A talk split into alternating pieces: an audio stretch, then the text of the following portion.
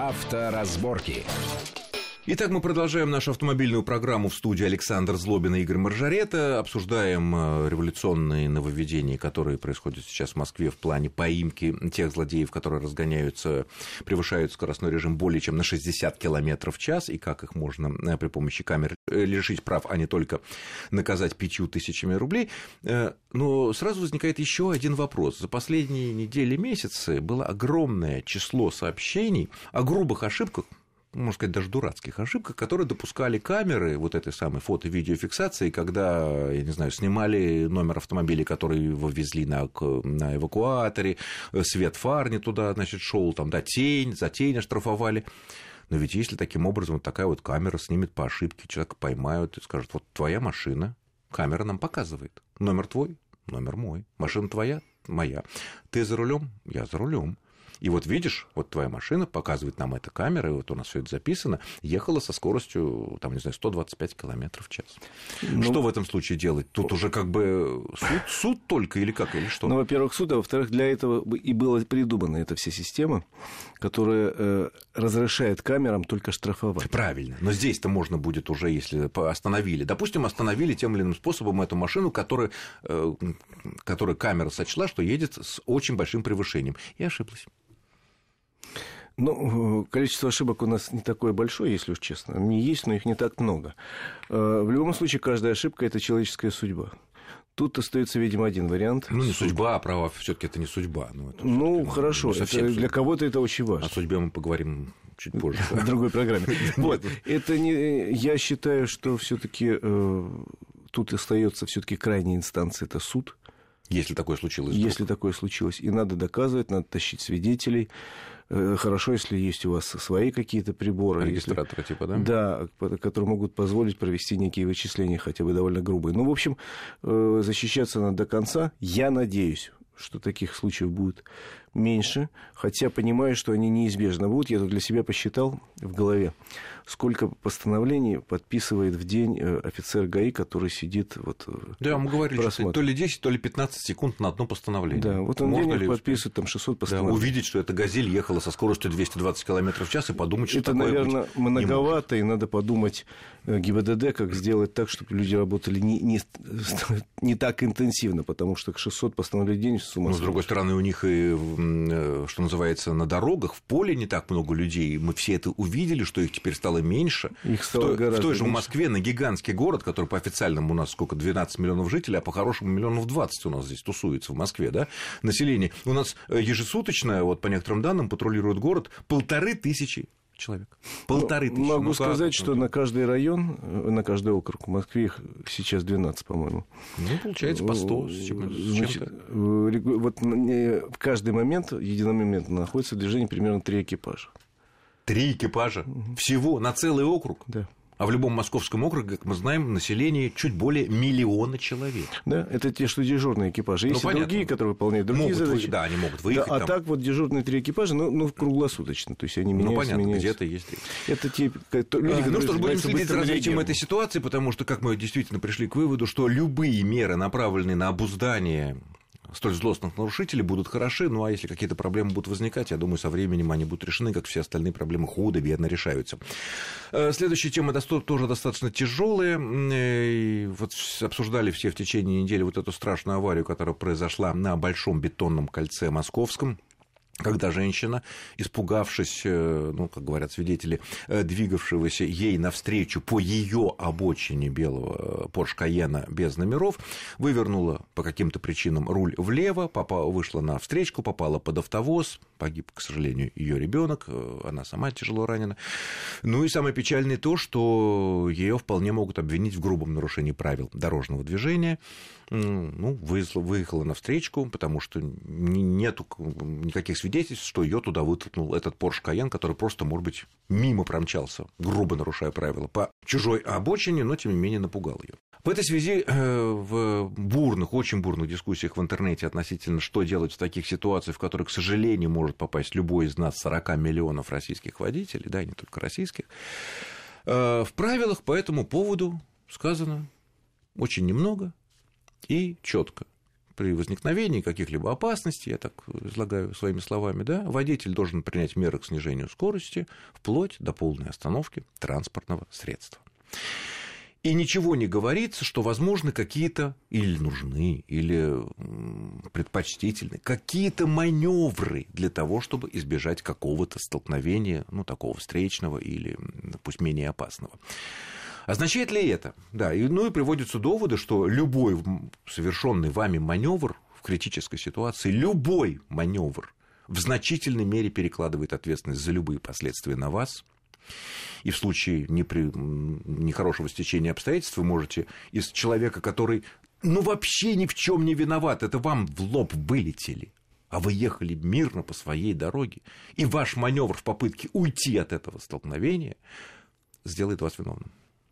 Как бы ты это прокомментировал? С точки зрения вещи? закона, с точки зрения закона, ты, наверное, прав, э, что э, с точки зрения закона лучше быть жертвой, чем в попытке избежать э, каких-то последствий. Это может привести к еще более тяжелым последствиям. Вот о чем речь. Я о чем может, говорю. повезет, а может. Э, то есть, а с точки зрения формального закона, да, наверное, надо просто пытаться затормозить, строго удерживая автомобиль в своей полосе. В своей полосе. Ну уж, по крайней мере, не уходить на встречку. Но тут в жизни все значительно сложнее, поэтому, может быть, и в ПДД нет никаких четких определений и не прописаны какие-то действия в самых разных момент, потому что э, движение на дороге это вещь, в общем, достаточно сложная.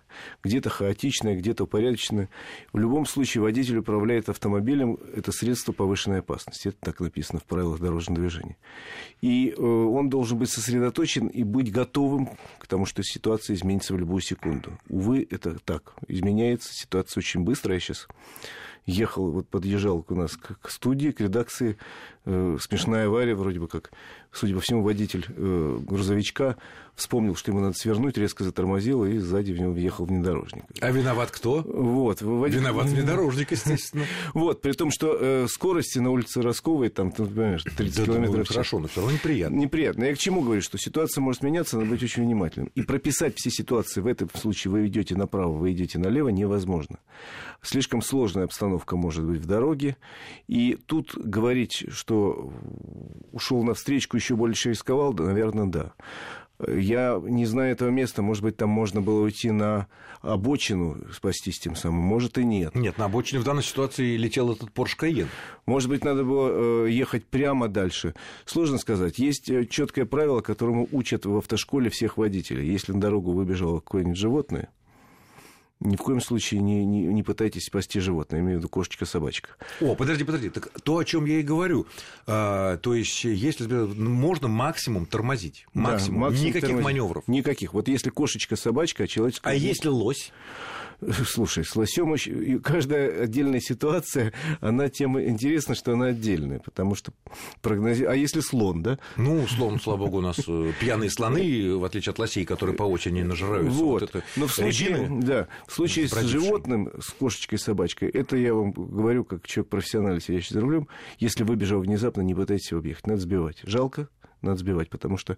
А если большая собака? Огромное количество историй... Ну, максимум сломает бампер, да. Огромное количество историй, когда человек, пытаясь объехать кошечку, сам попадал в жутчайшую аварию. Таких историй Да даже не в жутчайшую, даже в самую банальную, все равно обидно. Ну да. Что же касается машины, которая летит вам в лоб неожиданно, ну, вы выруливает, я не знаю, в конце концов, оказывается, да, вот мы едем, э, мы официально, соблюдая все правила, обгоняем фуру по встречке.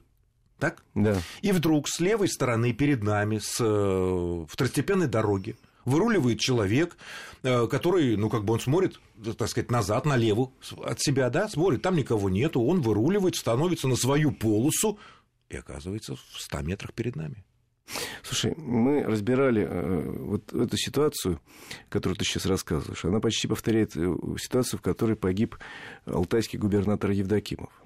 Мы же ее тогда она решилась в пользу водителя. Какого? Иномарки, которого суд выпустил. А, водителя маленькой японской старенькой да. иномарки, который Как поворачивал да, налево. Со второстепенной по дороге. Нет, он поворачивал налево, кажется. Может, направо, но он выезжал со, похожи, со второстепенной да, дороги. В этой ситуации погиб сам губернатор, его водитель. водитель. И в конечном итоге сначала объявили, что виновен водитель вот этой маленькой иномарки, потом, значит, э, народ вышел на улицу водительскую. Я помню, помню. И в конечном итоге его оправдали. Э, я тогда работал в большом автомобильном журнале, мы потратили большие деньги, мы взяли экспертов, взяли оборудование и выехали на место ДТП. Прям туда? Да. Мы посчитали эту ситуацию с помощью техни- технических всех приспособлений. Ну да, каждая скорость, каждый да, грамм, каждый там... Провели серьезнейшую экспертизу и пришли к дикому выводу, что тут была обоюдка. Ну, обоюдка. Если бы машина губернатора шла по встречке, она, не шла, она, по своей, она пошла с превышением скорости а, поэтому. по своей полосе. А этот не уступил. А этот не уступил. То есть тут обоюдная вина. Ну, тогда суд принял решение, что вот так. Я по... к чему все это рассказываю? Не к тому, что мы такие умные. Какой вот можно дать совет? Вот а к тому, что, к сожалению, совет, э, главный, э, советов нет никаких. Но если что-то случается, ни в коем случае нельзя дергаться. Не суетись, говорит главное правило водителя. Ну, значит, тапку в пол. Не суетись. Тормоз, тормоз, тормозить, но вы вправо-влево резко уходить, не убедившись, что справа-влево что-то есть, нельзя. Ни в коем случае. Может вы можете еще... уходить вправо-влево только когда вы абсолютно уверены, что там ничего нет. А ты успей посмотреть это все. А тапку в пол тормозить тоже опасно. У тебя может какая-нибудь газель висит на хвосте. Тоже, ну, с другой стороны, ты не будешь виновен. И, может быть, Давай думать о том, что... Я думаю, что совет, наверное, общий, может быть, в завершении, мы, к сожалению, вынуждены закончить. Э, совет, наверное, должен быть такой. В принципе, чем медленнее мы едем, тем в большей мы безопасности. Согласен? В общем, да. Тем больше мы держим дистанцию, тем больше мы безопасности. Это идеальный вариант. И чем меньше мы выезжаем на встречку, даже там, где это разрешено, тем в большей мы безопасности. Без сомнения, абсолютно. Ну, наверное, только вот такими советами мы должны закончить нашу программу, потому что э, какого-то действительно реального выхода из каждой конкретной ситуации, ну, трудно э, так все это обобщить. Э, я благодарю всех наших слушателей. Если кто-то вдруг по какой-то уважительной причине слушал нас не сначала, можно послушать полностью запись подкаст нашей программы на сайте э, нашей станции радиовести.ру в разделе программы авторазборки. Я благодарю моего гостя, автомобильного обозревателя Игоря Маржарета. Спасибо, Игорь. С вами был Александр Злобин. И будьте аккуратны на дорогах, потому что все-таки многое, очень многое зависит только от нас. Счастливо. Авторазборки.